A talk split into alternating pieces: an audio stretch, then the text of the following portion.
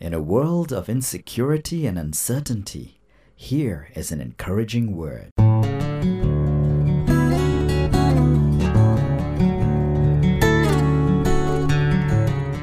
Our lives are filled with endless options and unending decisions.